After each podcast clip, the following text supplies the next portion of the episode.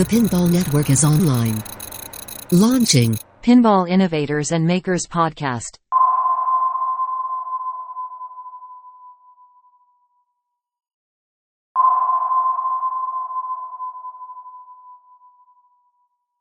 Hi, and welcome to the Pinball Podcast focused on the innovators and makers who are crafting homebrew, custom, and rethemed pinball machines, the technology that makes these personal projects possible, and the companies helping with these journeys. Custom pinballs are a deeply personal and technically challenging undertaking, requiring time, money, knowledge, and most importantly, the desire to make it happen. I'm Dan Rosenstein, your host. Join me and let's go under the playfield and see what's needed to make a custom pinball possible. Hello, listener. Every month I try to target the podcast between half an hour to an hour to be respectful of your time. This month, we've got an innovative maker who went from maker to market, and his story is so interesting, so unique, so technical, and he's so fun to talk to that I want to get his full story in. And the only way to do that is to give him the time that he deserves. So join me as we go under the playfield with this innovative maker. Today, I have Nick Baldridge, a quite an impressive uh, pinball innovator and maker who went from individual maker to market and has production solutions uh, already in the pinball community. Um, he's with For Amusement Only Games. Nick, with with that intro, why don't you give a, a, a quick further info about you, and then we'll get straight into the interview. Sure. Um, thanks, Dan, for for having me on and and talking with me. Um, so I have uh, been playing pinball for uh, the majority of my life. I remember uh, playing when I was four years old um, and have always been fascinated uh, with the mechanics, the electronics, the integration of rules uh, and uh, mechanical action. So um, I s- started acquiring games and and fixing them and became fascinated with electromechanical games specifically, uh, and particularly bingo pinball. Um, so, for those unfamiliar, bingo pinball is uh, a very, very complex electromechanical pinball device.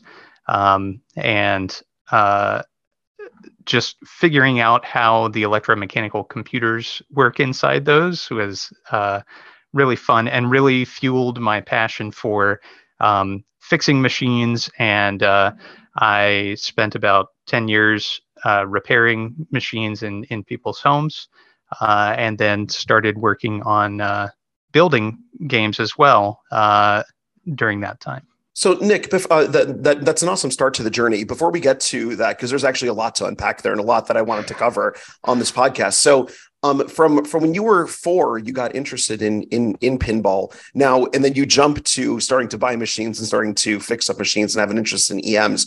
Was there a gap between when you were four and went to start buying machines and fixing them to um to and and so was it in your in your uh, all, all, jokes aside was it in your like teenage life or in your early adult life where where you started to to get interested in in, in bingos and early ems and by the way let me say i'm a huge em fan as well. Um, i have an em um, and i've actually learned more working on my em than i think on any of my my other systems especially since i knew how to do digital electronics um, for quite some time but i actually had to learn analog electronics quite quite well to to, to understand the em anyways go go ahead uh, yeah, so I, have been playing pinball all my life. Uh, going to any arcades that I could, I always would stop in, and and if I was in you know in an area with an arcade, and especially uh, as I was growing up, uh, you know malls were very popular. So we go to the mall, check out the arcade, see what's in there. Um, they were in uh, you know everywhere, convenience stores, uh, different types of department stores and so forth. So uh, anywhere there was a pinball machine, if I had quarters in my pocket,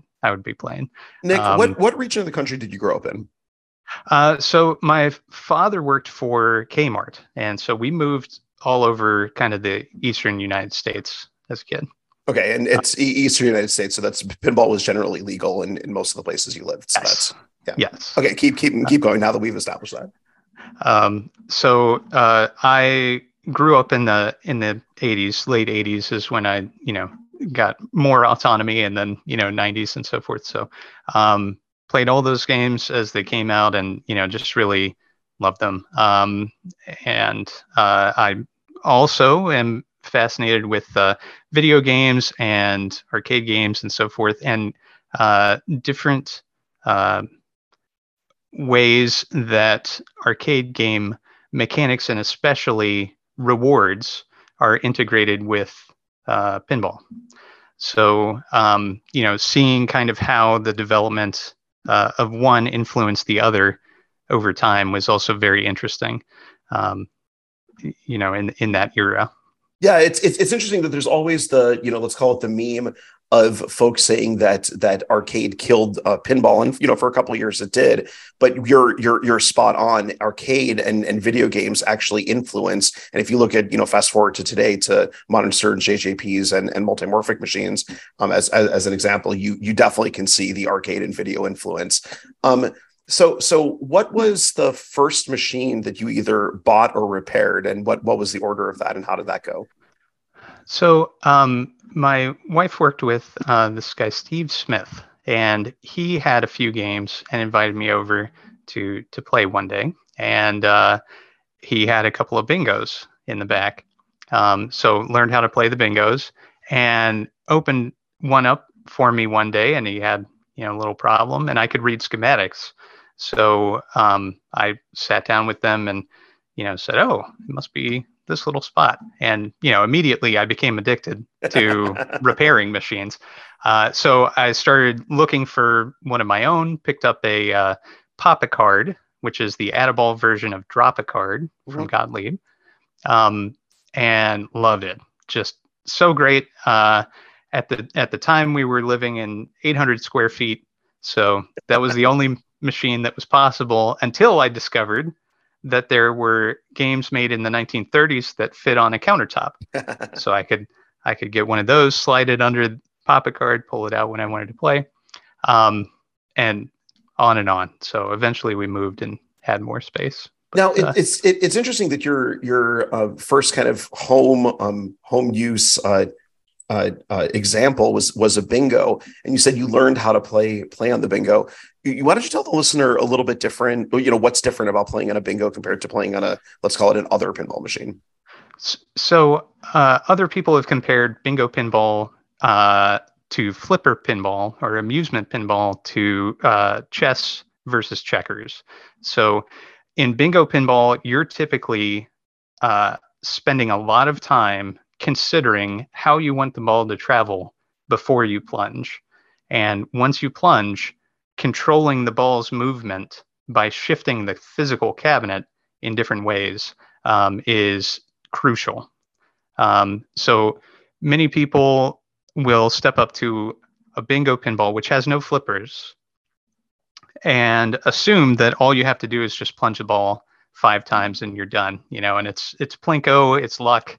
Uh, there's no skill involved. But actually, the opposite is true. There is a ton of skill involved. Um, being able to walk the ball from one side to the other just by bouncing on posts, um, s- swerving a ball out of a hole that it's trying to go into. Uh, it's a very physical game and it's very interesting because of the weight of the cabinet. Uh, the balance is very different.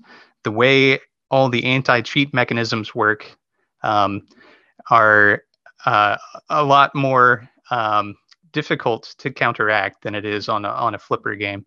Um, but the the basic goal you're trying to get three, four, or five in a row on the bingo card on the back glass. Easier said than done. Um, and there's different mechanisms that are built into different games that allow you to do things like uh, completely physically change the layout of the bingo card or move different numbers from uh, one position to another uh, under player control. Uh, so the rule sets for these games are just wildly complex mm-hmm. when compared, especially with flipper games and especially with flipper games of the time. So we're talking 1950s to 1980s um, in the U.S. and uh, it's it's just incredible the design that went into these. Um, so um, so that, yeah. Oh, oh no, go, go ahead. Sorry, I didn't mean to. Uh, really, I was just going to say that's uh, you know a basic introduction. Um, they there's a whole world of unique mechanisms and really interesting uh, design that takes place in in bingo pinball machines, and you can see the arms race between player and manufacturer as far as anti-cheat, which is then reflected in amusement pinball as well. So kind of Now- these innovations trickle down. Now, you, um, your your love for EMs and bingo specifically has gone in a couple different ways from those those, those early memories that you have. Um, just to highlight a couple, you've got um, an event that you put on or that you're part of. You've got a, uh, a, a called Bingo Row, or at least you you, you did. Um, you've got a couple different podcasts that you cover for amusement only as one, Playdate Gaming on Ten as, as as another, and then you've actually built out some some some bingo emulators slash slash simulators. And we'll I actually want to want to start with those. So how did you go from you know um fixing you know fixing your your your friend's machine or your parents friend machine i should say um and then uh getting your own Add-A-Ball and then um working on your own machines to actually starting to to create your own pinball experiences both uh, media wise and and implementation wise Yeah. So as I was working on um, my wife's friend's uh, or coworker's game, um, sorry sorry know, about that i I- said i said your your parents my apologies. no, all good. Uh, so uh, his game, I was just fascinated by how it handled all the computations. So uh, Bingo Pinball Machine, particularly the one that I was looking at, which was a Magic Screen game, has a couple different methods for randomizing, and they're all mechanical. Um, so the mechanical randomization happens through drag arms, uh, cams, and various motorized elements, and it's just ingenious. Um, but I started thinking about how many actual positions and ways that this randomizer can actually impact the game and realized, you know, I bet I could replace all of this fairly easily with, you know, a, a little bit of computer code. Uh, it turned out to be a lot of computer code, but um, that's because I wildly underestimated the task. So um, after that, you know, I started thinking about it a little more, um, looked into the different board sets that were available, and uh, started thinking about making my own um, as well. But far and away, um, the thing that I came to was, you know, there's this board set, the P3-ROC, and it includes individual switchboards, uh, power driver board for driving, coils, uh, relays, motors, whatever you want. And then there's the P3-ROC itself, which is the brains or the director for all these different boards. One thing that I love in um, board sets, solid state board sets, is separation of function. Yep. I think that is crucial um, for ease of repair. Um, but it also makes the, the logic portion a lot easier to understand. So if you're working on, say, a Williams System 11 board set where everything has f- grown seemingly organically, um, you, you have a real mix of like drivers uh, and then switch handling and you know everything is kind of intermingled in a way that makes it a little difficult to go in and affect a repair uh, unless you're familiar with the operation of the system as a whole. Right. So that was kind of a crucial element and that was something i wanted i knew that i wanted. Um, the other thing is the actual uh, way that devices connect. So there were a couple different options and the P3-ROC offered the best connectivity options in my opinion. Um, and methods of Co- co- control connectivity Sure. to um, external devices or connectivity to internet or both connectivity to external devices Okay. so switches coils etc and and and nick just for frame of reference um how long ago is this that you got exposed to the P3-ROCs 2014 i think uh, Okay. is when yeah i started looking at that more seriously and at, at, at the time i was going out i was doing repair for different people in uh, a fairly wide area um, and that continued for about 10 years after my initial exposure to bingos okay um, and and and just for for for for for frame of reference um you're you're looking to the P3-ROC and board sets in general to Mhm. replace the mechanical logic within the bingo machines that you're looking at Yeah, just to see if it's possible. Okay. Really. So at it's, first. it's, it's, it's an experiment. Just an experiment. So just a thought. Um, I have a deep and abiding love for bingo pinballs, Uh-huh. and one of the th- things that I wanted to do was to present them to a new audience. Um, there are some people who will walk right on by a bingo pinball machine fully working at a show without really experiencing what they are or understanding what's happening. So um, a friend of mine, Jeffrey Lawton, who has written books about bingos um, and has done repair for many, many, many years. Um, he brought some bingos to the York Show every year, and I loved it because it was always a new experience, uh, always a challenge to try to beat those games. And um, you know, not that I ever did, but I sure tried. And um, so it was it was great. You know, I got exposure to these different mechanisms. So I had my friend Steve that I would go up there with. We'd play the different bingos, and I started to think, you know, how great would it be if uh, I brought a whole bunch of bingos and tried to get as many collectors as possible to bring bingos as well. And so a group of us kind of got together and we all started working on this bingo row idea. Um, and uh, we've had years where we've had you know more than a dozen games in the row, uh, fully working, playable the entire show, and uh, that's no mean feat. I mean, it it is uh, difficult to move, especially a number of Yeah. bingos. They're very very heavy. Um, so it, it requires a lot of effort, but uh, well worth it. So every year we've tried to keep that tradition going. Um, it's been obviously very challenging through uh, the pandemic, um, trying to coordinate things, and especially there was, uh, I think, the first year back for the, the York Show 2021, I was not able to attend, so um, that made things very challenging as well. Um, but uh, but we're we're back. We're still you know doing this thing, and uh, the first year that my custom game appeared was 2015. And so t- tell us about your custom game. Let's let uh, so the the first game that I made was the multi bingo, and so I started looking at uh, specifically the portioning, the randomization elements of uh, the six card bingos. So six card bingos have no moving elements on the back box. Um, it, they have a sort of simplified mechanism for the randomization.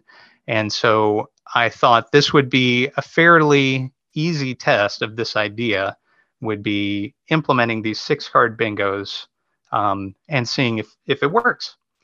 Um, so I started with uh, a few different games, and there are a couple single card bingos that I included in their very early ones, um, like uh, 1951's Broadway, which was uh, a prototype only. It, it, only made it to production sample as far as we know. Um, it, it, was never on really any official uh, production records from Bally. And some of the ones that have been found are, are just very lightly modified from Bright Lights, which was the first bingo that Bally produced. But um, at any rate, so I started working on this, realized that the portioning was in fact possible, and the portioning was fairly consistent. So within, say, the 1970s, all the six cards that Bally produced, um, and there were about, uh, I think, 15 uh, total games across uh, two or three different manufacturers um, that were six cards or six card based. Uh, so I was able to implement all of those for that 2015 year. Um, now, the way that I did it is a little different than uh, some other makers uh, in that I didn't want to destroy any working games in order to get the parts. Um, my game interfaced uh, or interfaces with the computer logic that I've written uh, and electromechanical elements. So I'm actually driving the the motors to lift the ball, the motor to open and and close the shutter uh, to hold the balls in place. Um, other elements like that are are handled through that computer control and the P3-ROC. Um, and uh, I had to work with different collectors who had amassed, you know, uh, large chunks of parts to try to acquire the pieces that I needed to to put this cabinet together. And once I started working on it and planning on it in depth, I realized, you know, oh, I need a cabinet of this depth in order to include all of the mechanical elements for every game that's ever existed. Um, I need to build a supplemental drawer to hold additional controls. Um, on bingo pinballs, uh, they are typically have a bunch of user controls on the foot rail itself. So where you put in money for the game, there are buttons all over the place, and then there's buttons on the front of the cabinet as well. So I needed a game that had a particular set of buttons on the front, or one that had similar dimensions so that I could add extra buttons. And then I needed uh, a lock bar receiver of a particular type so that I had to make as few modifications as possible. But the biggest caveat was all these parts needed to come from uh, stashes of, of games that had previously been destroyed for whatever reason. Um, so I started acquiring all these parts, put together uh, the the prototype version, and took it to Bingo Row in 2015 for the first time. So, so Nick, I assume that you went to where the famous uh, picture of LaGuardia, Mayor LaGuardia, breaking a whole bunch of uh, bingo pinball machines and just harvested parts there. Is that correct? Did I get that right? yeah, uh, jumped down into New York Harbor and you know pulled out stuff. So most of the uh, games that were smashed uh, by LaGuardia were actually precursors to bingo. So they were games from the 40s and, mm. and so forth. Um, so a little earlier, but uh, but yeah, same concept. And so, obviously, bingos were smashed all over the place. so um, I'm I'm trying to wrap my as, as this is fascinating. I'm trying to wrap my head around the machine that you're building, and I'm I'm getting I'm getting a of a, a, semblance that's coming out of the fog. I'm starting to get an understanding. um, can you just take a quick, like, as you're going through the story, um, walk sure. through aspects of what makes it a multi bingo? Like you said that you har- you harvested parts from a lot of different machines. You were trying to get it to to be a multi bingo. What is a multi bingo to you? Yeah, I guess I guess I could describe the actual game. Um, so uh, the back box uh, in bingo pinballs typically has a ton of mechanical components, motors, uh, cams, just all kinds of switches, relays, all kinds of stuff. I wanted to replace all of that with electronics. Now, when you do that, um, you're also removing part of the element that drives the static or dynamic display for the game. Mm-hmm. So I wanted to replace that with the monitor. So the back box contains the P3-ROC board set, and it contains the monitor, uh, which displays the backglass information to the player. Um, the cabinet, the lower cabinet, contains the playfield, uh, tilt mechanism, uh, Jones plugs, you know, all that kind of stuff, um, which is fed up into the head. Um, so the connectivity is still Jones plugs. The idea being that um, you could take this, and if one of the components inside turned out to be, you know, hen's teeth rare, it could then be switched back to a regular bingo pinball machine um, to keep another game alive. And with the this, this this helps tremendously. So with the with the back box um being a digital display and you having a, a, a, a the P P three Rock uh, uh, uh, board in the back, um, are you then exchanging out the play fields from different? Yes. Um, yeah. Okay. So it's a like like a P three. It's got an, an exchangeable play field. All right. Now it's making yes. sense. And then you have a, a bin of parts. Some permanently mounted, some temporarily mounted through the drawer you were talking about, where you can now change out the mechanical, electrical, and and and and game control. Okay, now now I'm getting it. That's awesome. Yes. So so there's 11 different play fields, and they each uh, open up a range of different games. And there's four different manufacturers: Williams, Bally, uh, Keeney, and United, um, that are incorporated in the multi bingo. So each year it grew in capability. Um, I hired artist Ryan Clater to draw a um, custom frame for the uh, for the back glass. So uh, it, it's a uh, illustration which is is themed appropriately for bingos, and it fits with each game. So there's not uh, you know a big contrast between um, the different different games that you select. So I had to write a menuing system. Everything's driven through PyProcGame, um, and then Pygame is actually doing all the graphics and audio work. Um, there are speakers mounted inside, and I recorded audio from each game's unique motors. Um, so where something is not directly coil driven, um, like for example, I have a replay register which is mounted inside the head.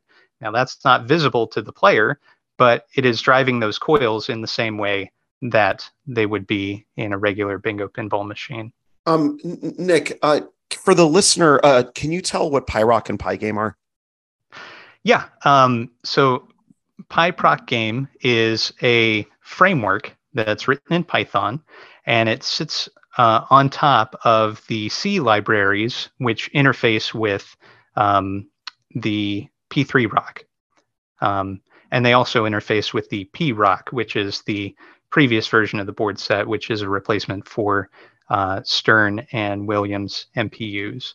Um, but the P3-ROC is a lot more um, uh, uh, has a lot more separation of function because it, it yeah. doesn't it's not acting as a direct replacement for those uh, other board sets. Yeah, no, th- thank um, you, uh, uh, thank you for that. And yeah. um, you you were mentioning that you recorded um, some of the some of the mechs and the way that they operate. Um, I happen to also be, uh, in addition to mechanical pinball, I happen to love virtual pinball.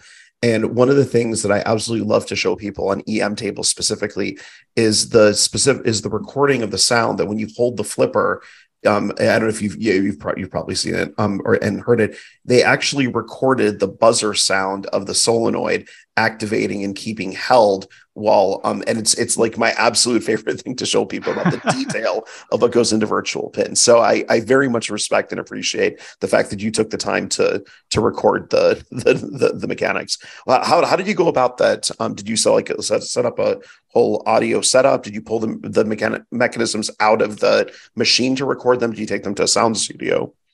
So that that's very uh, tricky to answer because it, it, depends on the game. So sure. in some instances, I didn't own copies, so I would have to travel and then record. Um, and in some instances, the mechanism can be heard very clearly inside the back box, but it's very difficult to isolate it from the other elements that are running at the same time. Uh, so the trick is um, really finding the the best spot to record from in the game, and then making sure that the environment is conducive to that recording and you can only do so much you know even in a recording studio uh, just depending getting the game into it would be a challenge assembled set up. So um, it's just a matter of you know pretty much playing it where it lied and uh, making sure that the recording was as good as possible. I was in a number of bands for many years and we did our own recordings and so um, you know i have a little bit of experience with with some of that. Uh, not, uh, I'm not great at it, but but there is something there. So. Um, um, back at the yeah. turn of the century, um, I was working with Brian Schmidt, um, a famed audio lore from uh, from uh, uh, Data East as well as uh, Bally Williams, and um, we both worked on the audio stack for the original Xbox. And so the reason I asked you the question I asked is because we we would go on location at times to record cars for Forza and for Project Gotham Racing, and the you know the way that we had to wire up the cars to to um, you know whether they were uh, uh you know um, in somebody's garage or in you know uh, on you know street racing, et cetera. So I actually worked on the low level stack with Brian, but there were times where we went out on recordings as well. So as as you said, you were recording the mech, so I was like, wait a second, I gotta I gotta dig in on this. well, that's really cool. Um, and yeah, I mean that's uh, you, you probably achieved a level of fidelity that just wasn't wasn't possible for me with the equipment that I had. But uh, but I made the attempt, and uh, and and you can hear the different mechs and and how they interact. So when you when you press the button to move the magic squares, which rotate uh, a circle of four numbers around, um, it's actually the magic squares motor that you're hearing, and uh, the components themselves. So, so I've I've, um, I've seen um, screenshots and on your website you've got a good a good walkthrough. Um, and I've also seen some video online Um, I didn't realize the level of depth based on like on, on what was in the multi bingo until I had this conversation with you. So I'm, you know, and I, I did my homework on this one. So I'm super super glad that you you walked through that. So 2015 was the first year you showed up at the show with it. Yes. And then over the next number of years, the the capabilities grew. Um, Mhm. And so, are you at this point still working on the multi bingo, or do you feel that that project is kind of kind of at a good place? And then then we talk about the rest of your projects. Uh, last year, I acquired some of the most difficult to acquire parts um, that I've been on the lookout for since 2015. Um, but as far as code and, and everything is concerned, that's been done since about uh, 2016, 2017, um, maybe 2018, depending. But um, yeah, it's it's been really interesting. It's traveled across the country. I've been to TPF with it, um, and uh, I've also been, you know, to a couple different, uh, the couple different Pennsylvania shows, the White Rose Game Room Show, of course, the York Show. It goes there every year, and then uh, the Allentown Show as well. So, Um, yeah. So so I I spaced it. So ne- never mind. Um, so let's let's now uh, start moving away from the multi bingo. Um, Mhm. and you know, you started to foray into other maker projects. Why don't why don't we start talking about about those? Sure. So um, I have collaborated with uh, Ryan Claytor on an, a number of projects. And one of the things that we started talking about was is it possible to create a new EM arcade game? Um, and I said, of course, as long as parts are available, you know, anything is possible. Uh, and the question was, you know, can you make it a really deep rule set? Can we actually you know make a game that would be fun and challenging and has the depth that you would uh, kind of require in in a home environment and and for other people to play and i said of course it's all a matter of time so um, i sat down and i drew up a schematic based on a rule set that we collaborated on and said oh yeah this will this will definitely work. Um, so he started working on an art package for it and the game is called robo frenzy and it's a stand-up electromechanical arcade game.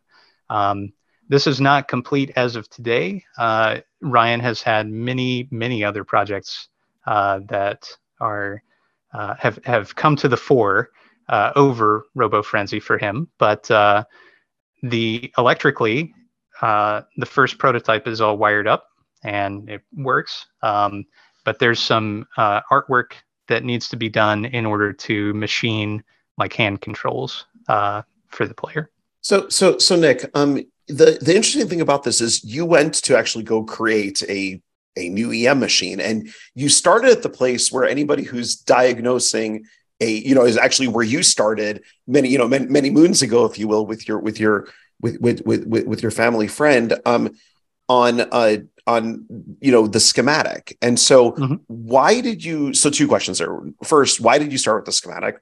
And the second is um how did you convert the game rules that you and he discussed into the schematic? So a schematic is always where I start when I'm designing a game. It's um, there. Well, when I'm designing a rule set for a game, I, I guess. Mm, when I'm designing a rule set for an electromechanical game, that's where I start. Um, so I had spent uh, one thing about the multi bingo, just to diverge again, yeah, is that I went through every manual and schematic, uh, wire for wire, uh, and tried to accurately recreate absolutely everything. So there's 142 different machines. That's a lot of reading schematics. Yeah. And I found in some instances there was like one switch stack that was slightly different, um, and the cam was shaped just a little bit differently from the last game. So um, you know that's the level of detail that we're talking about. So I'm familiar with you know all the rotational mechs and making sure that steppers and so forth um, do the right thing at each position, uh, and that's a lot more challenging uh, than you might think oh yeah because uh, a stepper can control lights, it can control coils, and it can control access to switches. So um, you have all these different fingers which are operating at different voltages Um, and as they rotate, it changes the machine's capability. And, so. and, and and Nick, just to put a, a fine point on it, then and a lot of you know anybody who hasn't worked with analog systems wouldn't know necessarily, even if they've worked with with, with digital ones, that in the case of something like a cam, as it's rotating, it's got a different shape, which gives it a different curve, which gives it a different performance property. And so you've got the element of time in these analog systems that you also have to model, which is not not a trivial thing for any individual cam, yet alone a whole stack of them working together. Yeah, and especially when you're talking about a computer, which of course can perform these calculations uh, faster than instantaneously. You right. know, um, when there's the requirement that you know the rotation is, it takes a, you know, uh, 10 seconds or something. Let's just say, you know, then you've got to subdivide things in such a way that it makes sense. Um, so in an EM, a pure EM environment, um, you're just taking those physical properties and then moving them to, in my case, a schematic to start. So I wanted to make sure, okay, if I have power going to this particular coil, what happens? You know, what what do I actually want to occur? And what should be the gates that prevent that from happening? So similar to logic design in, in board sets, you have digital gates which perform your different logic functions and or NOR, etc. Um, you have the same setup with switches and relays and steppers. So it's just a matter of laying them out in a way that makes logical sense. And once you have that set, then wiring it becomes trivial or more trivial, I guess I should say. so um, that was the approach that I took. And uh, it, it worked. There were a couple of quirks, things that I didn't anticipate. There's a, a timing based function um, where uh, the the gameplay you're going down to the bottom of a mine you're picking up a gear and you're trying to bring it back to the surface to build a robot after you uh, bring up six gears the robot is created it's carted away and then you can build a new one. Uh, so two players are playing simultaneously competitively uh, and uh, the antagonist of the game is this giant robotic octopus which is mounted kind of in the top center and the game is timed. So as the r- robotic octopus reaches out its tentacles, it can touch you at any time, and then you're forced to drop whatever gear that you're holding, uh, if you're holding one, and it will also prevent you from picking one up for a period of time. That period of time is randomized, and it's randomized using uh, the same principle that Bally's delay relays use. so in the 1970s, they used a 455 blinker bulb uh, which is a, a bimetallic uh, element. So as power is applied to the bulb, it will light up and then it will blink off when the bimetallic element heats up. Then as it cools, it reattaches to the circuit and lights up again. But in a relay context, it holds the power until that element heats up and then it drops out of the circuit. So um, that uh, was a good way to, to introduce randomization to that mechanical timing. So, Nick, um, a couple of minutes ago, I spaced on what I wanted to ask you, and you said something, and I remembered what it was uh, as as as you were talking. And so, I want to go back to when you were building out Bingo Row. You mentioned that there were some rare parts that you found. Um, and uh, and it took you a while to source them. And I wanted to ask you, like, you you you like, what were they? What was so rare? What what what were the pieces you were looking for? So there are different there are 11 different playfields that can be swapped into the multi bingo, and each of them has some unique aspect that um, made it be essential to the operation of one or more games. Um, I was able to find, in some instances, new old stock playfields, but not the mechanisms which attach to them. Um, and in other instances, I was able to find junked playfields that had been parted previously, but not you know the actual mechanical piece that I needed. So it, it was a lot of trying to piece together. You know, this is this motor that needs to sit here on this particular playfield, that kind of thing. The very last piece, and this involves one of the heroes of the multi bingo. Uh, he provided a lot of the parts for the initial build. Um, they were very specific and weird things. Uh, and his name is Dennis Dodal, and he uh, has just been a fabulous help to to me in these different endeavors that that I've been working in, Bingo Row, everything. So he uh, actually found a hi-fi, which was the last uh, game that had unique parts that I needed, um, and held on to the parts for me for a year until I was able to make a road trip out there and, and pick them up. Um, so just incredible thanks to to Dennis Stodel for for all of his help with with that. Um, otherwise, I'd still be looking for those hi-fi ports. So hi-fi is unique in that you press a flipper button that's mounted on the side of the cabinet, and the entire playfield shoves back and forth. um, so uh, players have have likened it to uh, uh, an auto tilt. because you know it's actually nudging the game for you. Right. Uh, the secret to that mechanism is that while you are pressing that button and the playfield's moving, it disables the tilt. Mm-hmm. Um, so there's not a way to actually physically tilt the machine. So you can get really violent with it just during that moment. Um, pretty pretty interesting stuff. But at any rate, so that's the last piece. But I have to drill holes in the cab, and it requires new mounts for the playfields. Uh, they're metal. It's like this metal cage instead mm-hmm. of the wooden supports, which are normally part of the cabinet. And I would like to retain those wooden supports. So I'm trying to um, fit both in there if that's possible, but it's going to be tricky. Got it. All, all right. Well, we took that deviation, so let's go back to Robo Frenzy.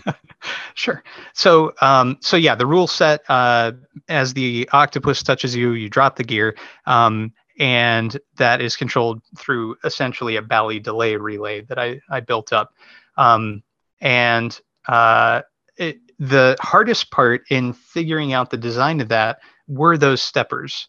So there's different steppers which control different functions within the game. Player control, so it's you know directing the game whether or not it's player one or two, or whether you have paid for two players to play. Um, those kind of things. Uh, and hey Nick, for for the listener who may not be familiar with yes. EMs, um, can you yes. just say what a stepper is? yes, I'm sorry. Uh, so a stepper is is a mechanical unit that is it moves in a circular motion. Steppers are uh, they're also called step switches, uh, and they step through a ratcheting action, which happens uh, with a uh, solenoid that's mounted on the back of the unit. So solenoids can be mounted in multiple positions on different units, and they can do things like reset the stepper in one press of the solenoid, or they can step it up a piece at a time, step it down a piece at a time. Uh, and solenoids can be continuous, they can move 360 uh, degrees, or they can only move a certain number of positions. So for RoboFrenzy, I have a mixture. I have some which are 360 degrees, and then I have some which are um, just a, a, set number of steps. Uh, the timer unit is actually from uh, a bingo. And the early bingos had 40 step timers. So after 40 steps of this timer unit, the game times out. It acts like it's tilted. And in fact, it actually has thrown the tilt relay in uh, the bingo. In, in the context of Robo Frenzy, it just trips a game over relay. Um, so it's still waiting to take coins, still presents your previous score. Everything's good. It just shuts the game down. Um, so uh, yeah, that's Robo Frenzy. It's it's uh, it's waiting on uh, on some artwork. And, and, and on that artwork, um, did it did it have any digital aspects to it, a backglass or anything like that, or it was com- okay? So it was completely EM it's, from from the ground up. It's it's a uh, a glass backglass with backlit elements. So, um, if you're familiar with uh, games from the 40s and 50s, mm-hmm. there's little hidden pictures in the backglass, and as each light bulb lights uh, in sequence, there's new images revealed. So, Ryan and I both love that style of artwork, and it's something which hasn't been seen in many, many years. So, um, you know, we're kind of excited to to kind of bring that out for the public to play. Yeah. Um, when uh, has has the machine already made a debut, or it's going to make a debut? When, once the artwork is finished, okay. that one I would like to present as a cohesive package. Um, so, so, so, so you've gone from um, playing to fixing to fixing others uh, to starting to build some community with Bingo Row. Um, you've now, you know, challenged yourself with building your own EM. Uh, and you also have the the multi bingo, so you mix kind of the the digital and physical. Where do you take it from here?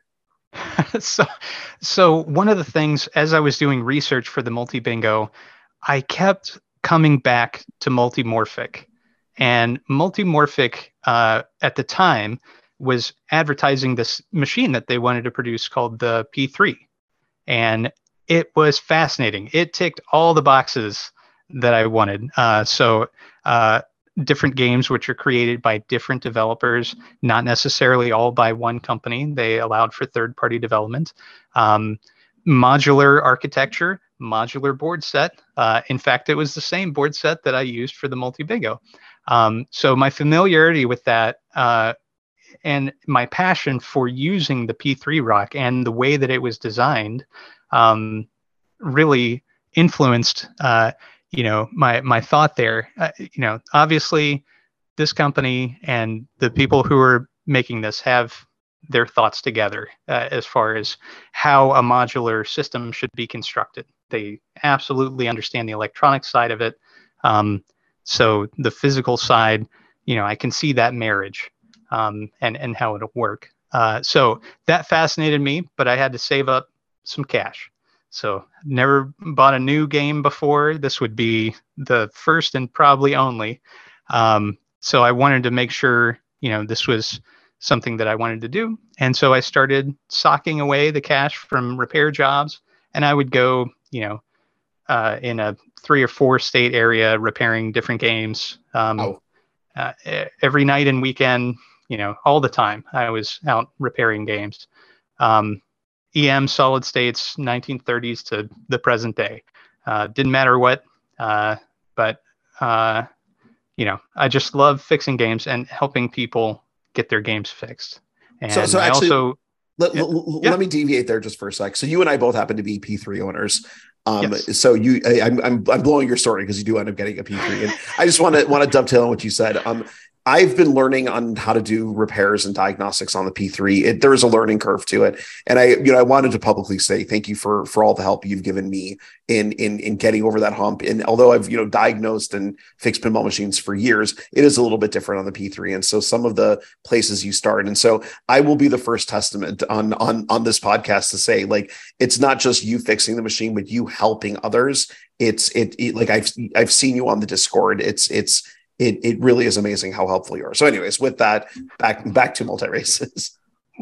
Well, well, thanks very much. I mean, I I really love making sure that people can enjoy their game, whatever it is. It you know, um, and if if somebody's having a difficult time, if I can break something down in a, a way that maybe they're able to digest a little differently than you know the official tech documentation, which is fantastic.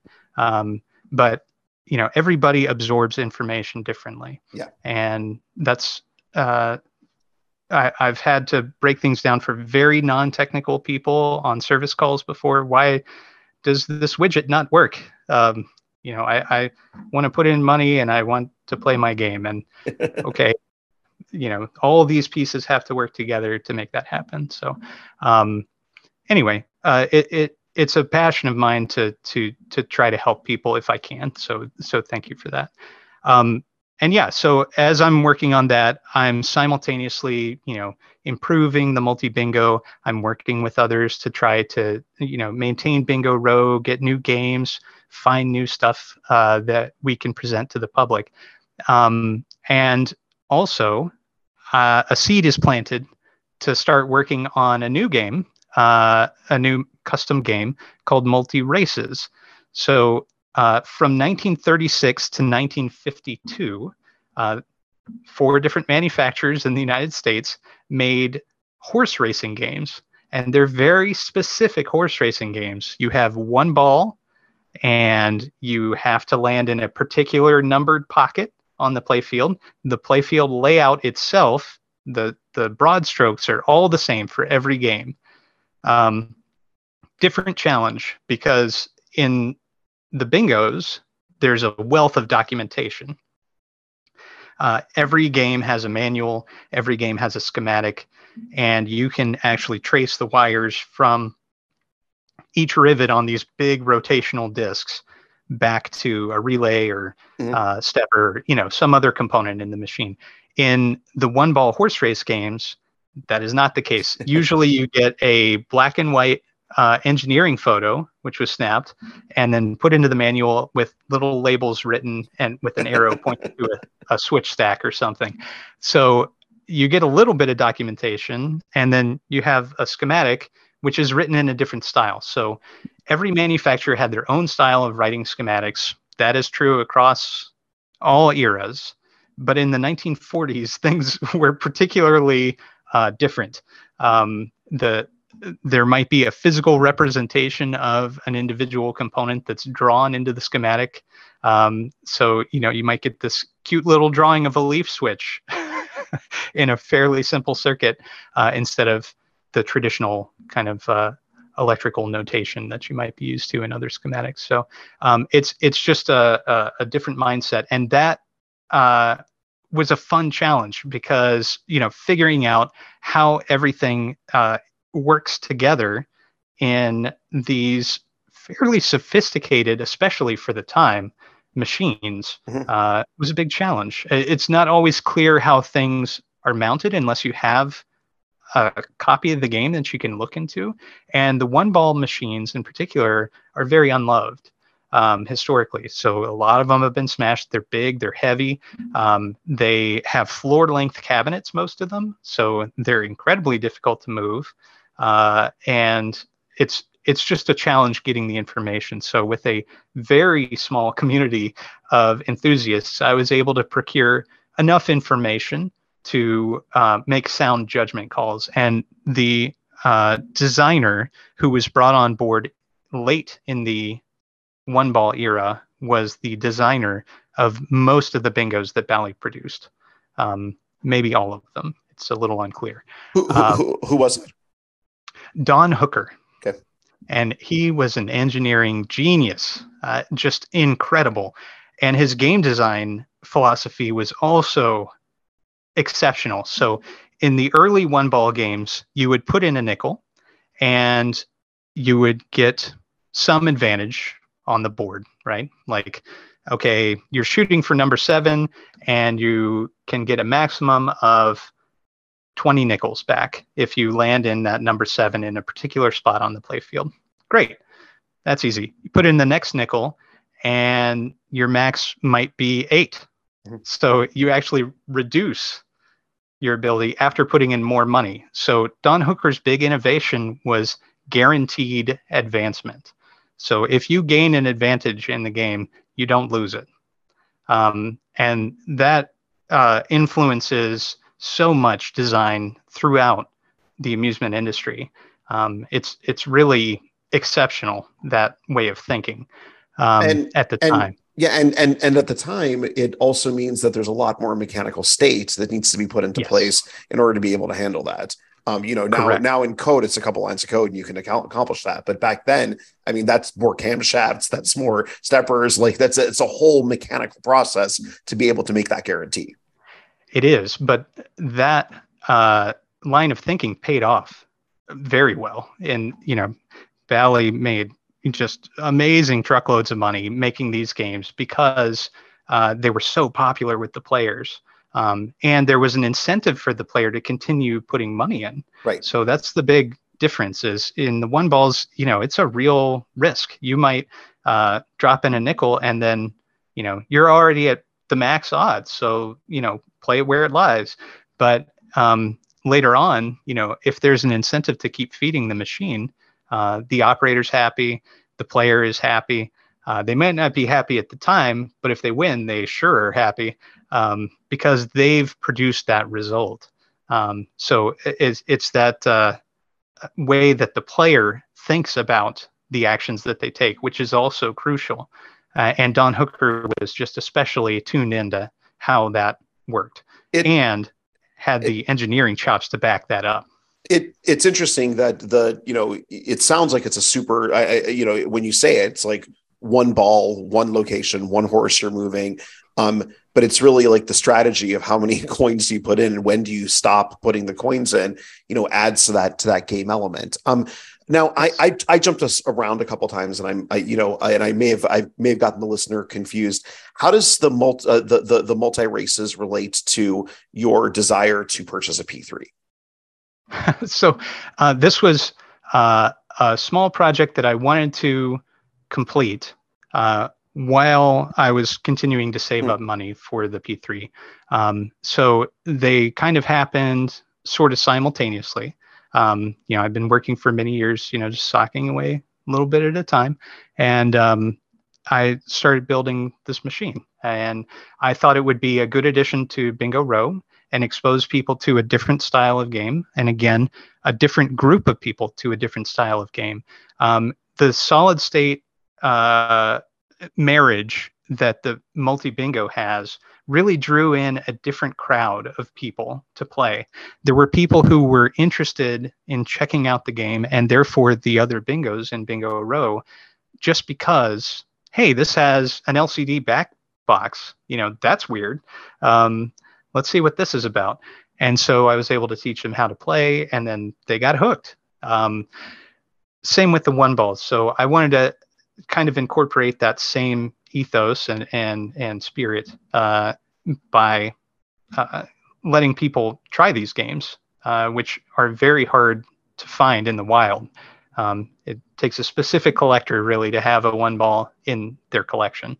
Um, so, uh, but because of the challenge of, of integrating uh, the the wiring, you know, figuring out how the portioning worked, for example, in those older games, um, and figuring out the genesis of uh, the reflex unit. So, uh, player awards are gated based on how much you're winning or losing in the game.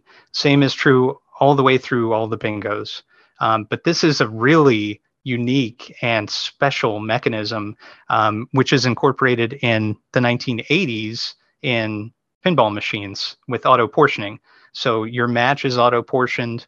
Um, you know how frequently you achieve a replay, and it's really it comes from that idea of the reflex unit. So that's awesome. The amount of money you put in, how well you play, uh, determines how you're rewarded within the game. Um, and it's so clever. It's it's like a car differential that is rotating at, at different speeds. So um, pretty pretty neat. But anyway, I digress. And no, uh, I, I, actually, actually, Nick, um, I, I wouldn't take it as a digression because what's interesting is your passion for you know the uh, you know going under the playfield and understanding really how these machines work and all the intricacies and details, and then your desire to both replicate them mechanically or replicate them um, conceptually and then also in, in digital form has caused you to preserve the history of these machines number one expose them and expand them to generations of people who like you said would have just passed over them.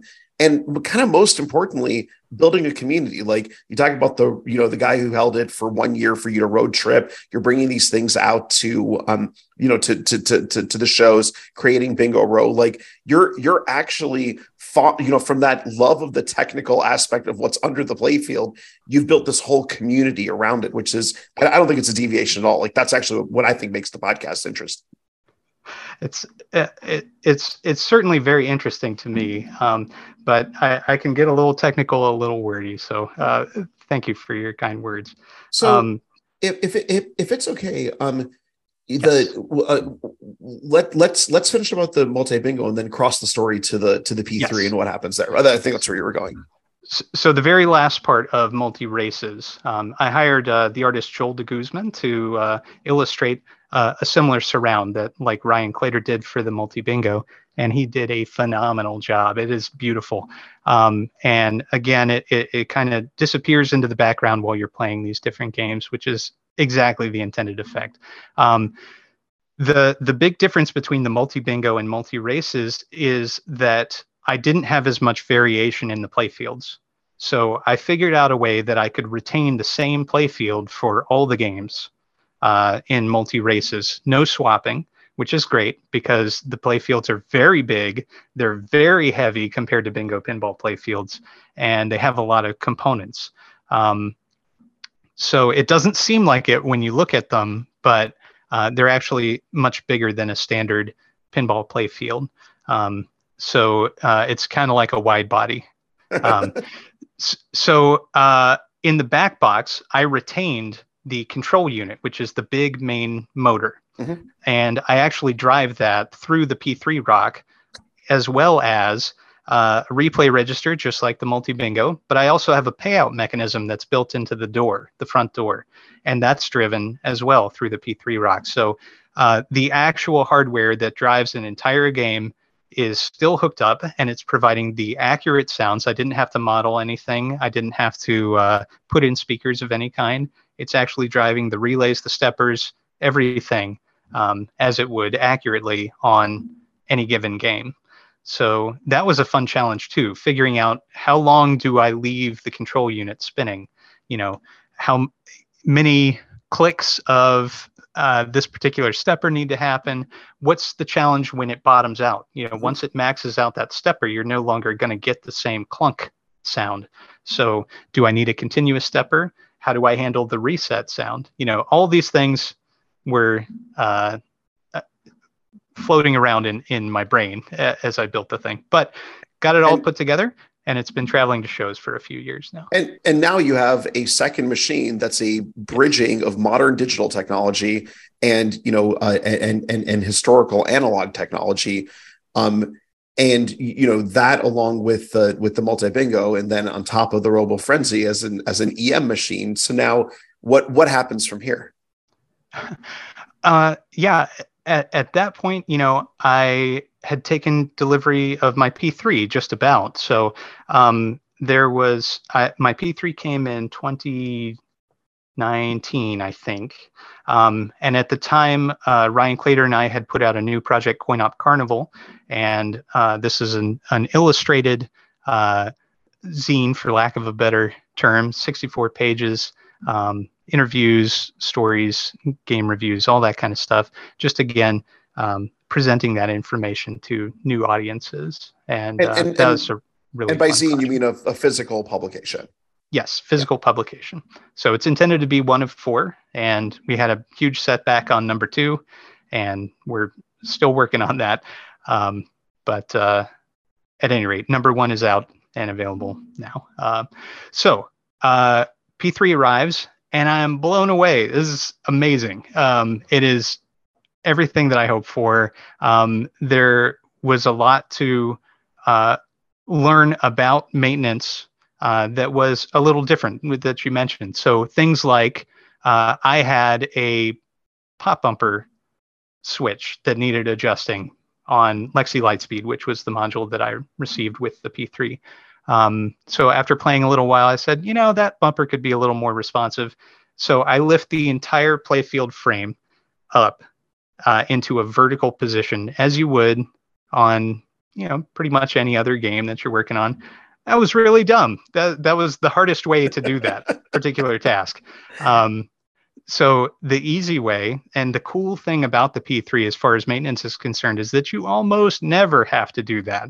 Um, you can just pull it out a little ways and then pull the entire back third out flip it over and then tweak your little switch and put it back in. And the Good back third pulls out just, you know, it's it's usually less than 20 pounds. It's a vertical yeah. lift, and you can do it like, you know, you don't have to have a ton of muscle to be able to to pick it up and put it down. Um, it, it really, it really is makes makes working on on the machine very, very different, as you're saying so so much easier in a lot of different ways. So um, flippers and slings, you just pull out. It's one connector, slide the whole thing out. I mean, it's it's great. It is a joy to work on different aspects of it. Some things are are different just by their nature. So you have um, a grid of optos which line the bottom two thirds and and cover a monitor um, that is embedded underneath the playfield uh, those uh, present their own, um, you know, kind of thought challenge because everything has to float above that grid, or else the grid will be detecting things that it shouldn't. Right. Um, so, you know, that kind of thought process, figuring out how um, a multiple game machine should allow diagnostics and should allow management of the different applications. And just the incredible amount of thought that Multimorphic has put into this uh, concept and, and, this this uh, the game, the the base system, everything uh, just blew me away. Um, and, and, and Nick, on that, um, you were talking about the optos that line the monitor. So can you mm-hmm. quickly tell the listener who might not be familiar with the P3 the purpose of those optos and the yes. monitor that you're talking about? What's the purpose of that? So there's a, a monitor um, that is, uh, gosh, I can't remember the sizing of it, but it's it's essentially playfield width. Um, that's mounted underneath on a frame, the, and the, there's the, a the, the lower two thirds of the playfield, basically. Lower two thirds of the playfield, and it's covered with a polycarbonate cover that the um, pinballs roll on. Uh, the purpose of the opto grid and the purpose of the monitor are interrelated. So items which appear on the monitor can interact with the ball as it rolls. Uh, so the opto is sensing where the ball is, and then it translates that to the software that's running the game application. And it can tell the game, hey, the ball is at this coordinate, um, do a thing with you know some object that is being presented on the monitor so in effect, you can have inserts located anywhere on the monitor, or you can have interactive objects that can be destroyed by the ball or uh, impact uh, the ball in different ways, um, providing little trap areas that uh, can award different bonuses. Those kind of things are all possible with that grid. Um, and it really opens up a lot of design possibilities. So so um, so Nick, for for for those who are counting, okay, mm-hmm. um, the P3 offers a blend of digital and physical gameplay. Okay, mm-hmm. it has interchangeable play fields. Um, and the both the hardware and the electronics are designed by separation of purpose and separation of function all the yeah. things that you've talked about in your yeah. lead up through the last number of years and so now you've basically gotten the perfect machine for you. Yes. Yeah. And I loved it. And so I started looking into developing games for it, of course. Um, so Lexy is super fun and I love playing it, but there's always something else that I feel like I could be doing. You know, there's there's some project that I need to be working on. So um, my first project for the P3 was actually a homebrew game just to see if I could do it. And I wanted to uh, marry the idea of a point and click adventure game that was developed for the PC uh, with pinball. So I wanted the ball interactions that happen within the game to uh, emulate pointing and clicking. No, no, but, no, Nick, Nick. Before yes. before you go further, um, yes. uh, so you wanted to make a game for a pinball machine you own and how are you like can you spend just a couple seconds on how you're able to do that? Yes. So multimorphic one of the very beautiful and attractive things about the p3 is that they have a publicly available software development kit. And the software development kit is built on top of unity which is a freely available 3d engine. Uh, it, it handles 3d and 2d it handles very complex audio tasks uh, it has a physics engine baked in. Um, essentially, it is uh, a all-in-one kind of development suite that you can utilize uh, in lots of different ways. And Multimorphic has built uh, these software capabilities on top of it to allow it to interact with the pinball machine with great separation of function again. So you have uh, graphical elements which happen kind of on the Unity layer, and then you have uh, coil driving and switch handling and all that kind of stuff, uh, mode timers, all those things are kind of handled on uh, a, a, different layer. Um, so you can keep that separation, and it's really helpful. Um, so yeah, that that's the the basis of of all of the P3 development, um, and it is so great to to sit down. They provide a fully featured sample game. And it's it's simple, but it's a three ball game. It has a target that moves on screen when you hit it. Um, it provides samples of how you might do lane change and side target interaction, all these kind of things. Um, so it's it's really quite clever and really fits in with how clever the entire rest of the machine is and the way that it handles things like diagnostics and um, system management and all that kind of thing. Um, multiple uh, versions of the same application, which one's presented, how you interact with it, all that stuff. So, so with the SDK and your experience in having built numerous machine, numerous digital analogs uh, uh, uh, uh um, projects for yourself, you then go down to make the click and point game that you were talking about, or click and point style game. Yeah. So um, the one that I picked is just a, a, personal favorite of mine. Always loved this game, this series, and it was Quest for Glory. Um, so this was made by Sierra, and uh, I was particularly attempting to emulate uh, the style of the 1990s mm-hmm. um, VGA version. Um, so in the game, the way that I adapted it for pinball, you have stats uh, which interact uh, with the elements on in the game. So if you're trying to climb a tree, for example, you might need tree climbing skill. And then each time you make the attempt, your tree climbing skill gets a little stronger. And then once you reach a certain threshold, you're able to climb the tree. Um, those kind of things. So even if you're making a shot, you're not necessarily accomplishing the task based on your stats. Um, I've minimized those elements because that's very frustrating as a pinball player. If you make your shot you want to experience a thing happening. Um, and if it doesn't, it creates some frustration. So it's required a lot of um, kind of thought and retooling of how uh, the player interacts with the game. Um, in a point and click game, it's fairly deliberate. You're moving the mouse, you click a button, something happens. The game basically pauses while you're reading a description or it's read to you. Um, in the pinball, initially, everything happened the instant that you did a thing. So uh, you attempt to climb a tree, the ball is screaming back at you. You're trying to control it so that you can see what happened and figure out your next move. That was too difficult. So I ended up building in the ability for each interaction to trap the ball um, while it played out for you and then return to you safely. Um, and uh, if there's a character that you're Yes. Now, now Nick, real, real quick. Um, when you say you built that in, you're building a software based uh, digital uh, game for the P3. Did you build any mechanics for Quest for Glory as well? It's it's utilizing the Lexy Lightspeed um, module. Got it. So um, yeah, I, I didn't build any mechanics for this. Uh, just utilized what was there.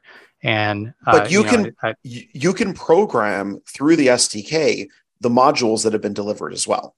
Yes, any module that's been created for the P3, um, any third party can develop for. Uh, just another you know great strength of the P3.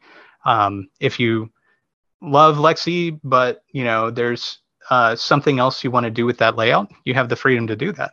Um, and uh, it's just so liberating to be able to do that. It's so fun. Um, so Quest for Glory uh, is uh, not a, a, path I would advise anybody to go down who's looking to start making commercial games. And once I finished Quest for Glory, I said, uh, you know, I have really spent a lot in development costs on this game. I hired artists and voice actors and, you know, really um, went all out on this thing, but there's no way to recoup money because I don't own the license.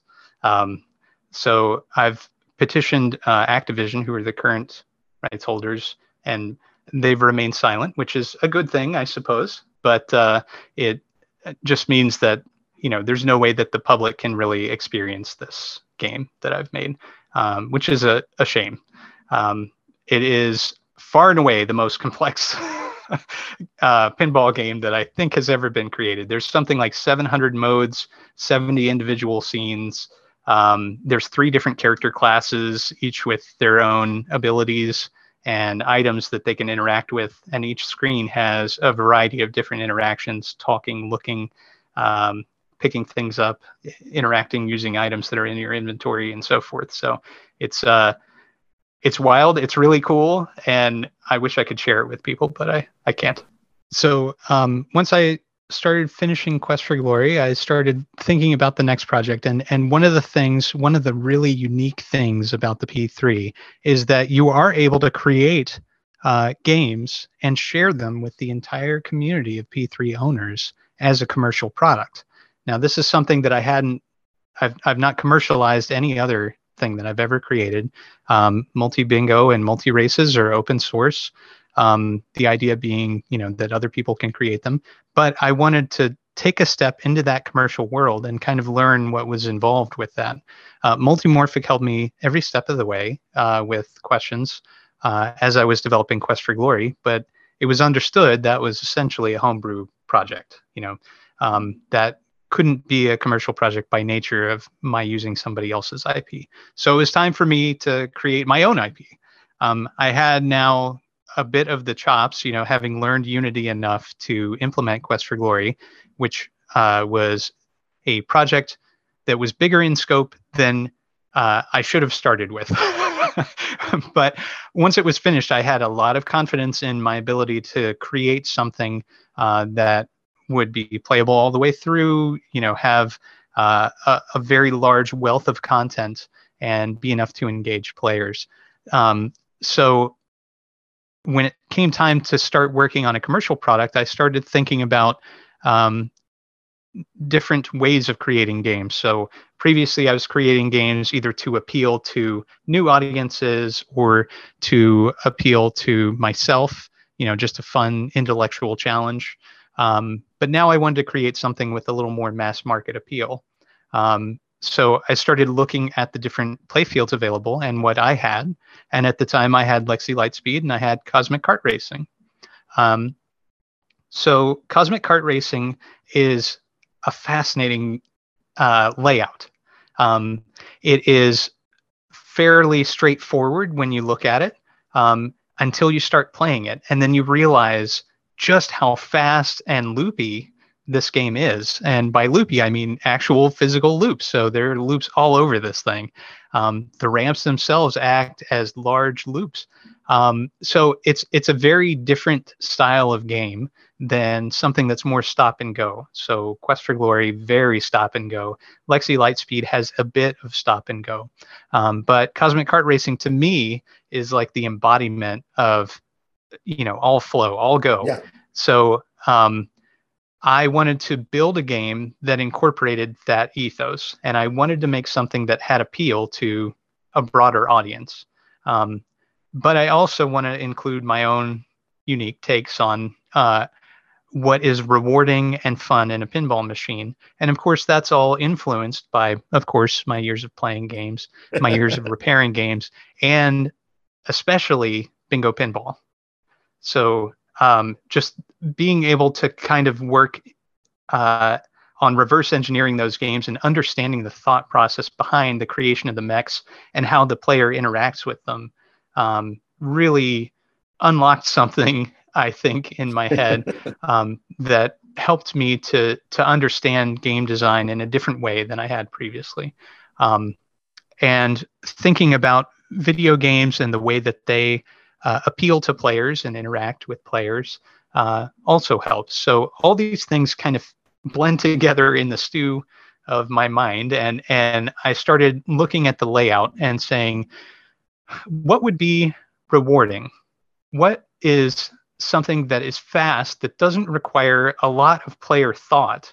Um, and could also present something unique, uh, utilizing the features of the P3 or the Cosmic Kart Racing playfield, or both. And so what I settled on was an extremely fast game called Ranger in the Ruins. And um, the way this works, uh, all the point values are laid out on the screen when you start playing. Um, you shoot the different point values, higher point values, obviously better. Um, but every so often, a ghost will appear on screen, and then certain targets change color. When you hit those differently colored targets, a scoop will pop up.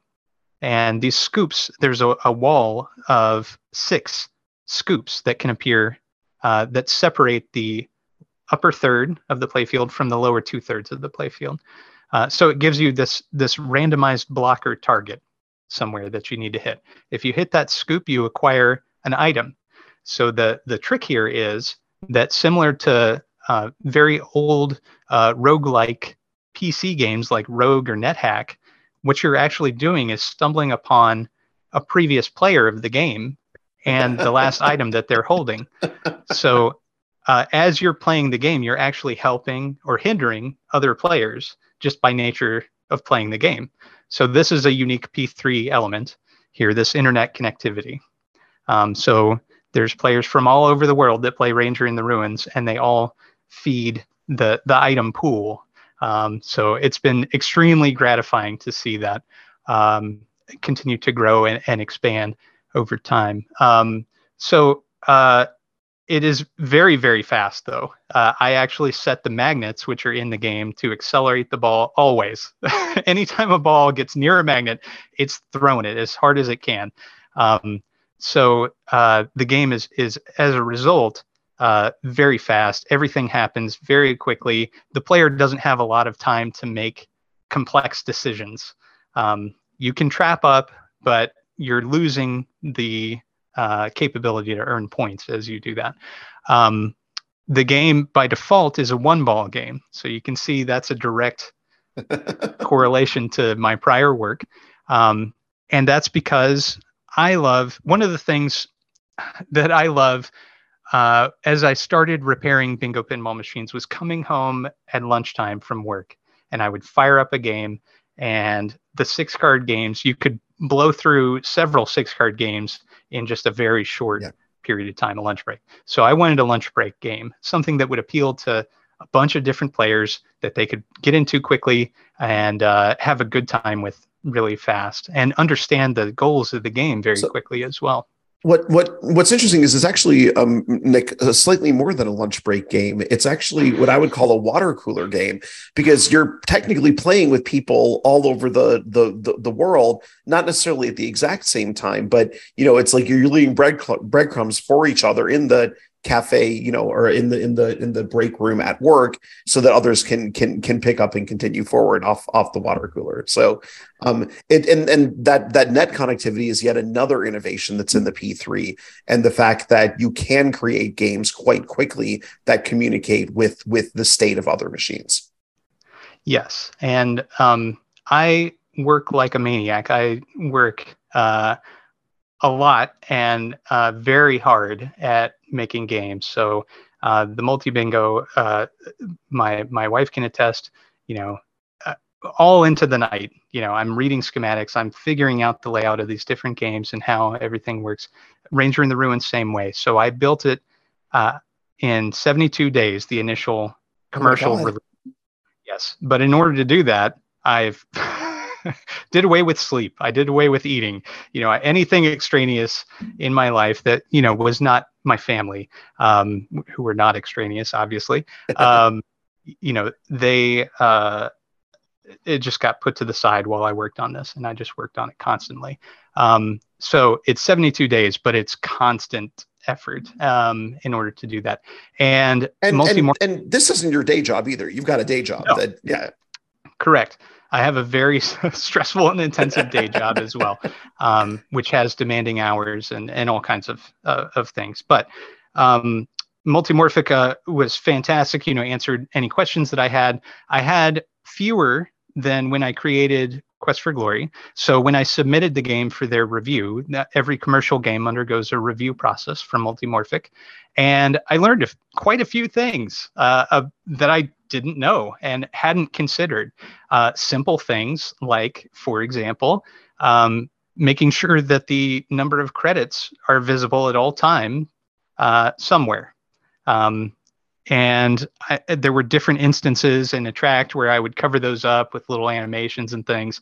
And you know, they said that is that's a critical component if this is commercially operated. Um, you know, you got to know how much money is in the thing. Um, so things like that uh, are where Multimorphic really helped shape my understanding of commercial pinball software. Even with all my experience repairing them, playing them, all that stuff. I made all kinds of assumptions like that. Uh, oh, I can do this. It's you know, it's only hiding it for a couple seconds. It's not a big deal. Um, yeah, it is. It is a big deal. so, um, anyway, that that really has helped shape uh, my understanding, and they have been extremely uh, gracious in in answering all my questions and so, so forth. So, so, so, Nick, a, qu- a question on that. Um, yes, you know, you're you're now broaching commercial development, or you've broached commercial yes. de- development. Um, you're basically going through a certification process. Were you the yes. first third party to go through the certification process? No, you weren't. I, I was not. So there's okay. there's uh, another third party, 86 Pixels, mm-hmm. who uh, developed Grand Slam Rally. Yep. Prior to me, um, so I was the second third party. So so so you were not you were not the the, the initial guinea pig, but one of the one of the first few, the second the second in fact out of the gate. Um, right. how uh now you you know you had to choose price for your game and like how um how did how did you come to the conclusion on on what what the what the fair market value for the game is so it was a number of factors um, and one of the things that i always try to consider is uh, and this comes a bit from my day job is what is saleable mm-hmm. so what would i be what is the price point where i would say this makes sense yep. you know this is a no-brainer and then you know, what is the price point where I'd say, you know, maybe I need to think about this a little bit and come back to it. And so I settled on 150, but there was a lot of thought that went into that number. Um, it is intensive to develop any pinball game, and a commercial pinball game has requirements that homebrew or custom games do not have. And it it requires a lot of thought and effort um, over and above what you might expect. Mm-hmm. Um, so it is also very different from developing, say, video game software. Um, the uh, nature of pinball, the fact that the ball is wild, can create some amazing bugs and uh, interaction things that you would never imagine are possible uh, being able to handle those, especially for a commercial environment, yep. is critical. Um, so uh, all this feeds into price point, and then there's also you know thought about okay, the user had to pay this amount for the machine, the user had to pay this amount for the module that the game is running on. Um, what is going to be a number that makes sense for for them and for the depth of the game? And you know there there are a number of yep. factors. Yep. No it, it and, um, and it's it's it's it, it's completely fair. So you you set a price you go back and forth with with multimorphic and certification you make fixes and eventually your game gets submitted and accepted right?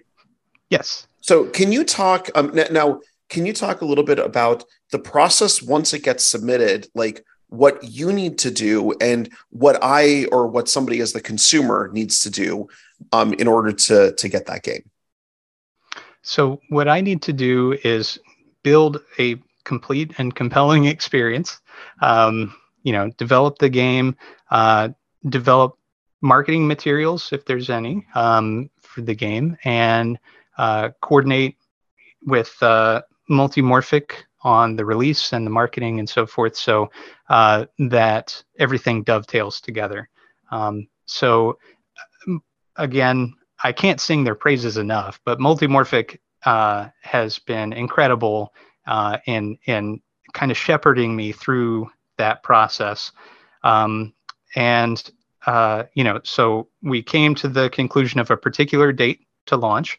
And uh, I worked with uh, Kevin Manny at Buffalo Pinball, and he uh, he was actually one of the beta testers, and he uh, agreed to to stream it um, initially. So that was the and, reveal. And and, and Kevin it, with with uh, from Buffalo Pinball is from the excellent podcast, bro. Do you even talk pinball? So absolutely, um, and and he uh, revealed it on the stream and it was available at the same time. So that's the the benefit of the digital game is that you can coordinate these marketing efforts to uh, happen simultaneously, and there's no deliverable outside of the software, um, which is purchasable on Multimorphic's website, and then it's tied to your account, and you can download it to your P3 directly on the P3, Yep. which is really cool. Um, or you can download it on their website. Um, Yep. So it's it's it's a really nicely uh, built system and, and pipeline for development and release. Yeah, it's Um, it's it. I I- I cannot say how how smooth the process is. Like I've you know I I I I've worked in Windows in the Windows Store for for many years. I, I work for Microsoft. I think that's that's pretty well known.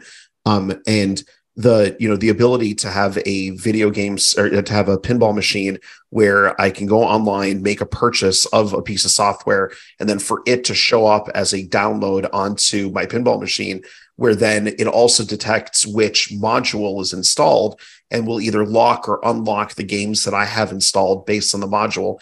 It's it's it's just a very very very slick experience. Um, and then you know as you as you make an update to the game, you submit that to to Multimorphic, and then it becomes Mhm. available to anybody who's downloaded and purchased it before um, with with with the appropriate bug fixes or feature ads. So it it it really is is is amazing. So you you you you got your first commercial ga- game out there. Yes, um, it happened.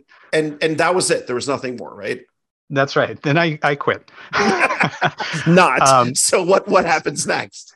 S- so I'm always trying to challenge myself, and I'm I'm working on new things and new capabilities for my own learning as well as for the enjoyment of others. So um, Ranger in the Ruins was a 2D game in the same vein that Quest for Glory was a 2D game. So I knew the 2D capabilities of Unity very well, and I've built my own 3D engines in the past, very rudimentary, not to the level of Unity by far, but I, I know a little bit of the math that's involved in different aspects of the 3D um, nature. So I wanted to, for my next game, I wanted to do something that was 3D.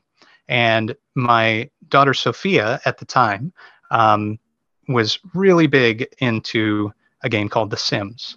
And The Sims is like a, a kind of a, a life simulator game where you're controlling a, a family or you know a, a person and directing them in their day-to-day interactions with different stuff in a house. So um, she worked with me on the game design for the next game, which was Silver Falls, and that used the heist playfield. Now, the way that I pushed myself in different ways with this game, instead of uh, 2D, I went full 3D, uh, and it uses full dynamic lighting, and there are uh, actually different um, three-dimensional elements which are present on the different screens. So there's a back box monitor and then the playfield monitor, and there's there's different things which are happening on those cameras um, uh, that are rendering those 3D spaces. So um, that game is really interesting if you compare that to Heist, which is uh, a pretty intense um, traditional pinball game where you are, uh, you know, trying to achieve various shots on on the playfield. The modes change your context of which shots are important. Um, traditional pinball uh, stuff that you're trying to do. Very standard fan layout. And I will say that Heist is, although I love my my Weird Al module, um, Heist is my favorite game on the on on on on the P3 just because of the the simplicity of the shots, but also the depth of characters on it. So it's it's a great playfield to start with. The the layout of heist is incredible. Um, the way that each shot returns to the flipper in different ways and every shot can be diverted which is an important uh, aspect of heist uh, which isn't necessarily apparent unless you're really looking at it or thinking about it. But um, there are magnets all over the place that can drop the ball in different places.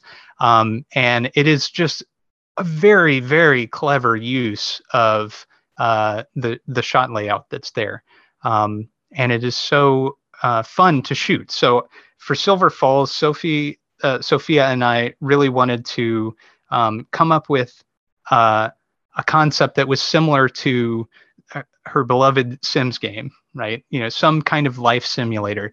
And what we settled upon was a character that you create that moves through a house. And then in each room of the house, there's a different thing that's happening that requires your attention, your pinball attention. So the majority of the game is extremely laid back. It's very chill. uh, in comparison to Heist, which is a, a high uh, stakes uh, kind of game. Um, Silver Falls is very laid back, and so each shot has no value shown, but each shot is worth a different amount of money. You're acquiring money, you spend it in a shop, and uh, you're furnishing a room. Once the room is furnished, then uh, a timer starts and the game gets very intense very quickly.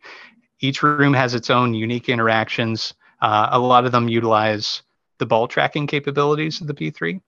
Um, and I collaborated with uh, Scott Danesi for the soundtrack for that game. He wrote a number of original compositions, and uh, it's it's a very unique game that I'm very proud of of how it turned out. It's it's uh, it's very unusual in comparison to something like uh, Ranger in the Ruins, which is just high intensity. Um, and uh, this this is just a, a very different experience. So, but one of the one of the aspects of it that I think is really interesting is just how co-op gameplay fits within it. So uh, on the P3, one of the uh, P3's uh, software features is it, team play is what they call it. It can be co-op or one versus three or three versus one, um, any any permutation thereof. But Silver Falls is particularly geared towards co-op. So you're all working together to furnish this house. You're all working together to complete these goals in each room, um, and it is uh, again just a very unique experience. So super cool. So that gives you your second commercial game. Yes. You then go through the certification process and the you know the the marketing, the the yep. the um the the price setting, all all of that.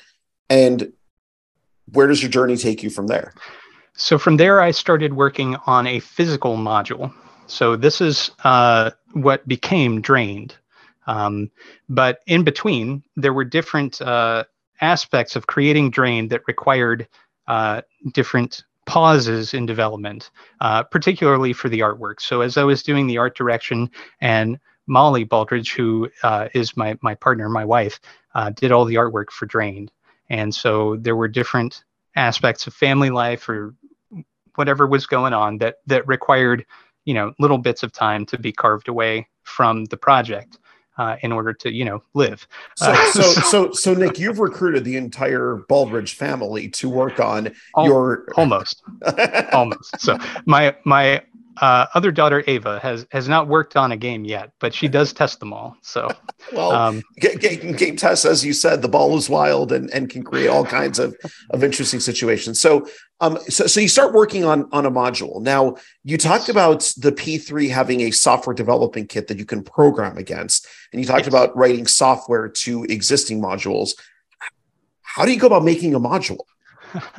it's it's uh, so you have the software process which is its own thing. But then you have uh, the playfield design layout, um, as well as uh, the constraints and, and uh, abilities that are facilitated by the P3's design. And you have to um, build things very specifically to fit within the P3's playfield and, frame.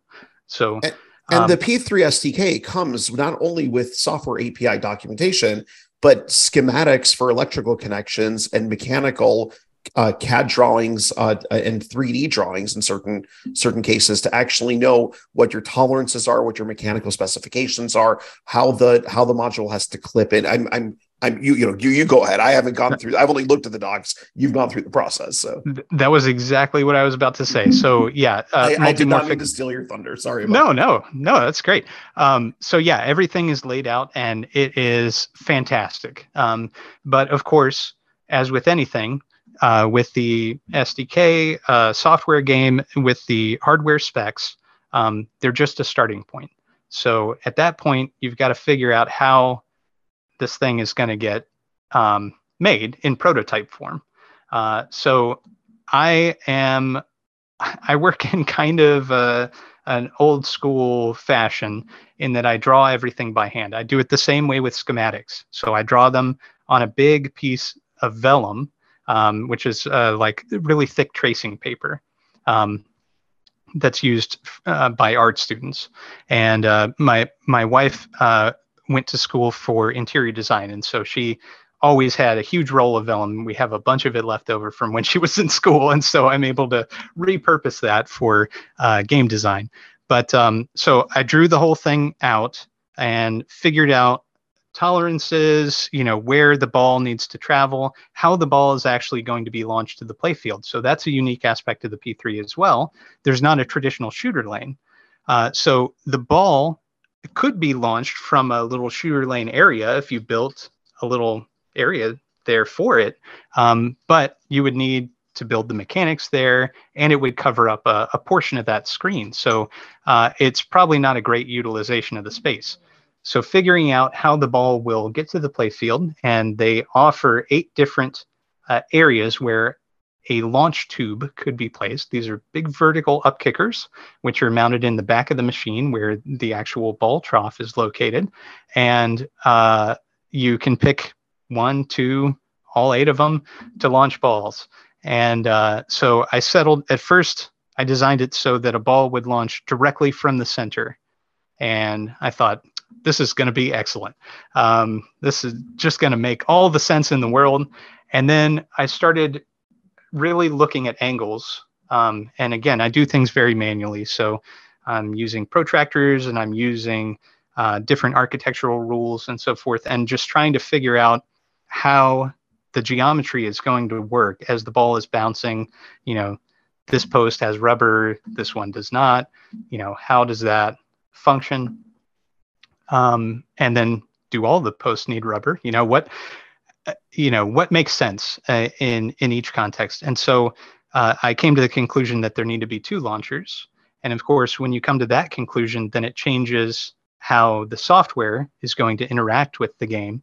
Um, and so everything works cohesively right? Like everything kind of builds on itself. There's not a way to make a game that I've found where you can really separate this thing from this other thing.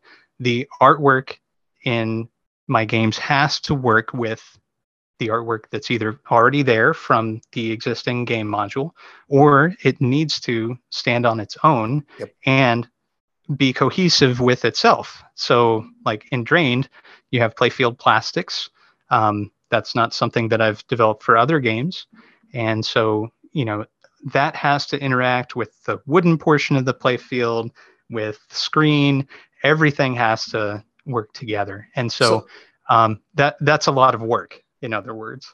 So here, here's uh, here's what's interesting. Tying it back to you know all the way back to your maker journey in multi races and multi bingo. The nice thing about the P3 is you've got a platform that you're working mm-hmm. with. Like, yes, you have to do artwork, or in your case, your wife uh, uh, uh, uh, worked in the artwork.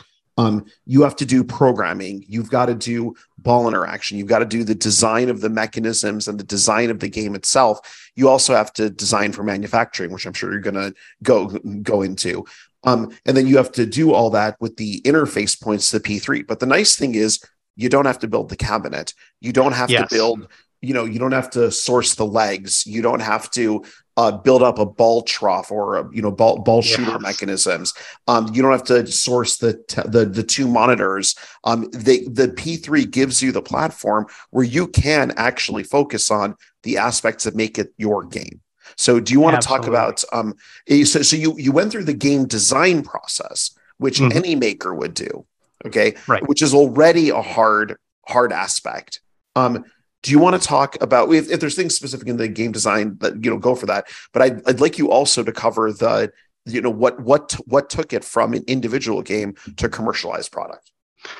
Yeah so that that's a big journey and to, and to touch on that i've got to back up a little bit and no talk about a, an entirely different project. So as i'm working on this i've i've i've uh, i've hired uh, a couple of different people to help with the cad so i'm not proficient in cad I can do little teeny things, but I'm not good at it. So I hired uh, Anthony Swan, uh, who's a friend of mine who is very proficient in CAD, and he uh, took all my measurements and put them into a CAD file.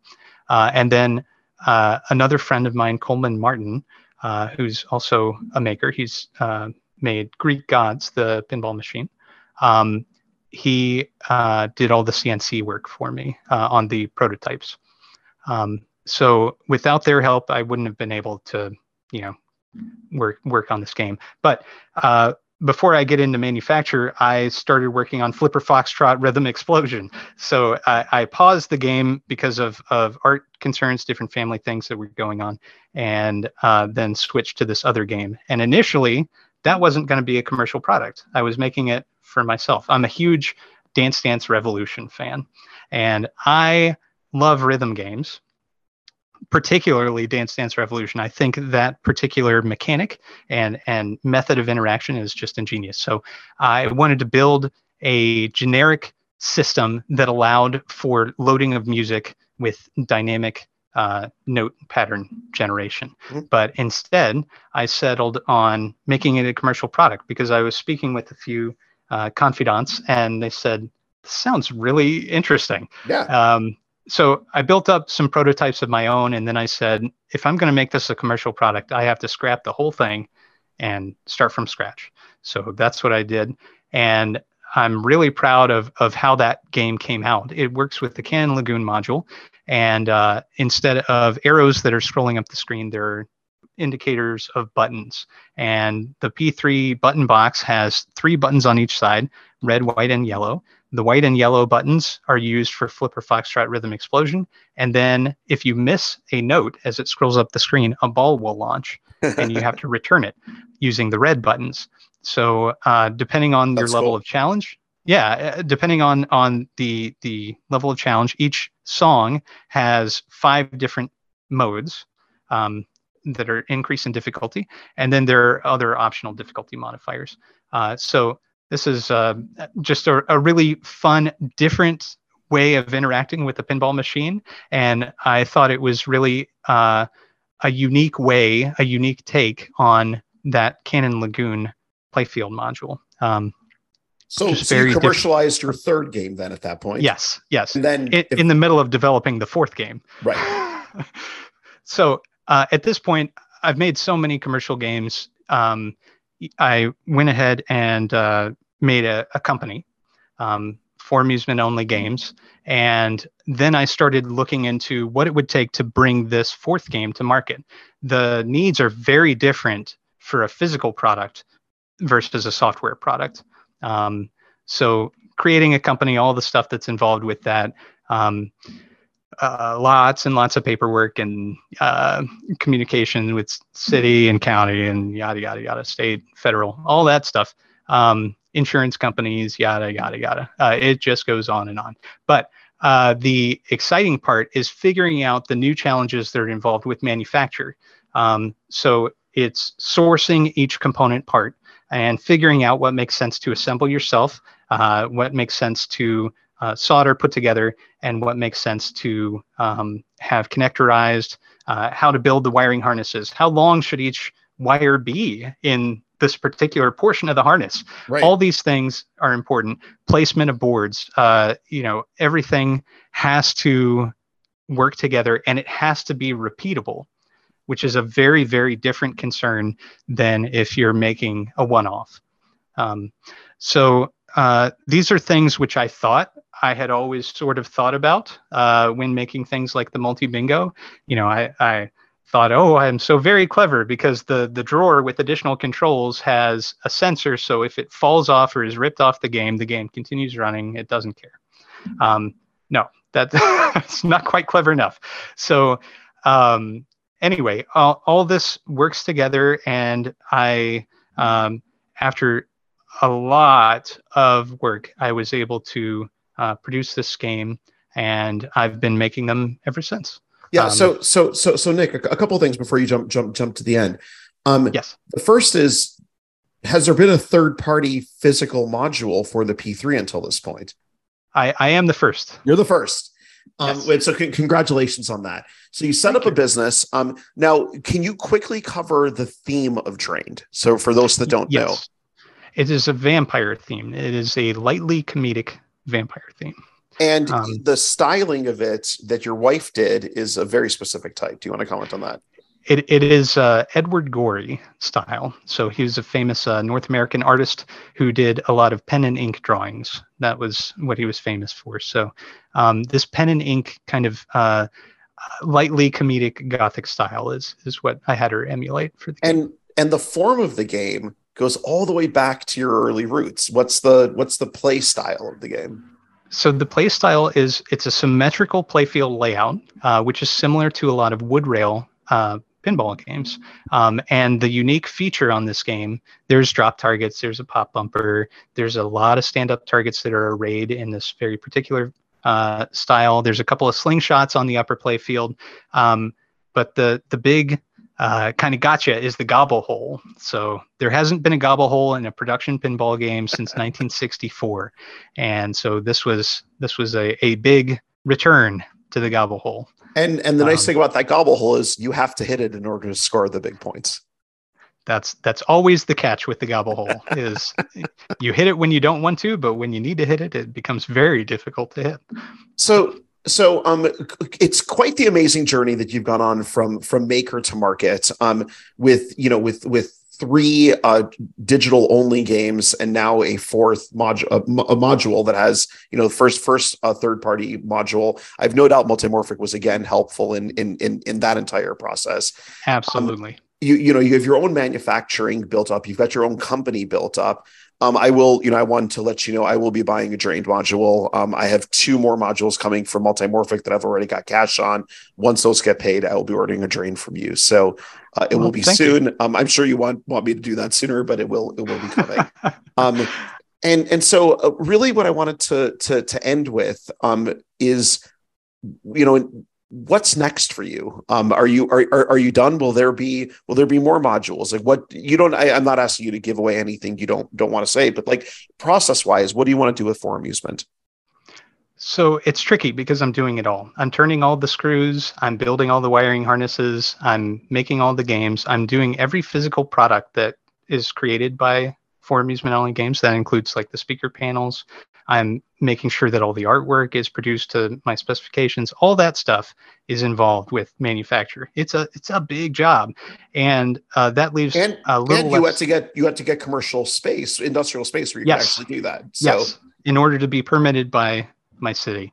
So um, yeah, it, it, it's a lot, um, but I need to utilize that space because I have it. So um, yeah, the goal is to keep making drained as long as there's demand and uh, continue making games. And uh, I've uh, been working on a suite of updates for all of my commercial games, just kind of bringing them all up to the same standard as Drained, um, and uh, adding in like my company logo and, and things of that nature, uh, and crediting myself. I didn't credit myself in any of the games that I made. I, I think you deserve some credit. I looked at it and said, you know, yeah, I, I probably should have put my own name on here somewhere, but uh, anyway, uh, so, so, yeah, it, it, it's there's a lot uh, that I have in the pipeline as well. Um, new games, new new things, but uh, you know, a piece at a time.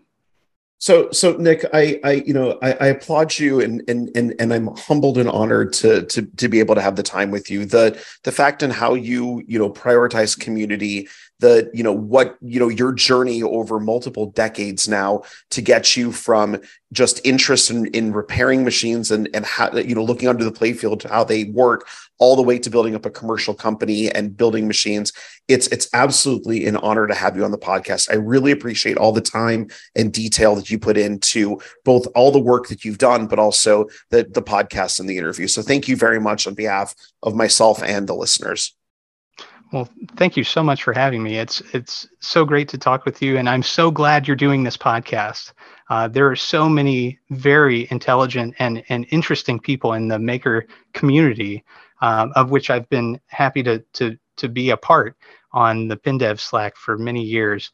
Um, and I'm just so thrilled that they're being highlighted through uh, this podcast. So thank you very much. Yeah, and thank you. And I look I look forward to continuing to see you on the Discord and and and in the community. Thank you. Thanks for joining the podcast. Thanks for listening, and I can't wait to see what you make.